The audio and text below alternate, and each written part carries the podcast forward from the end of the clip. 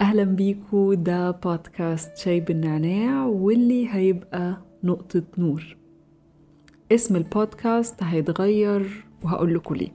نقطة نور هي الفكرة اللي جات لي وأنا عندي كورونا وفي فترة العزل وطبعا تعب الكورونا الواحد مش بيبقى قادر يعمل أي حاجة وجسمه مكسر. فكان عندي وقت طويل إني أفكر يمكن كنت فعلا محتاجة الوقت ده علشان أعيد ترتيب أفكاري وأشوف أنا عايزة أعمل إيه. لما بدأت بودكاست شاي بالنعناع الاسم كان عام شوية علشان أنا نفسي ما كنتش عارفة هو الموضوع الرئيسي فيه إيه. لكن بعد فترة من البودكاست والفيديوهات بتاعت اليوتيوب بدأت أعرف أنا عايزة أعمل إيه بالظبط.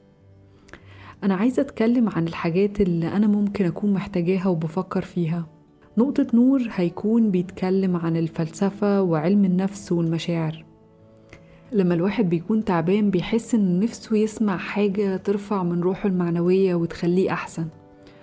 وحتى لو مش تعبان بس نفسك تعرف حاجة جديدة عن نفسك أو عن اللي حواليك. نقطة نور بودكاست إنساني قبل أي حاجة. ولو بس هيقدر يغير مود اللي بيسمعه بنسبة واحد في المية فأنا هكون في منتهى السعادة. نقطة نور هيكون رحلة جوه النفس والعقل والروح.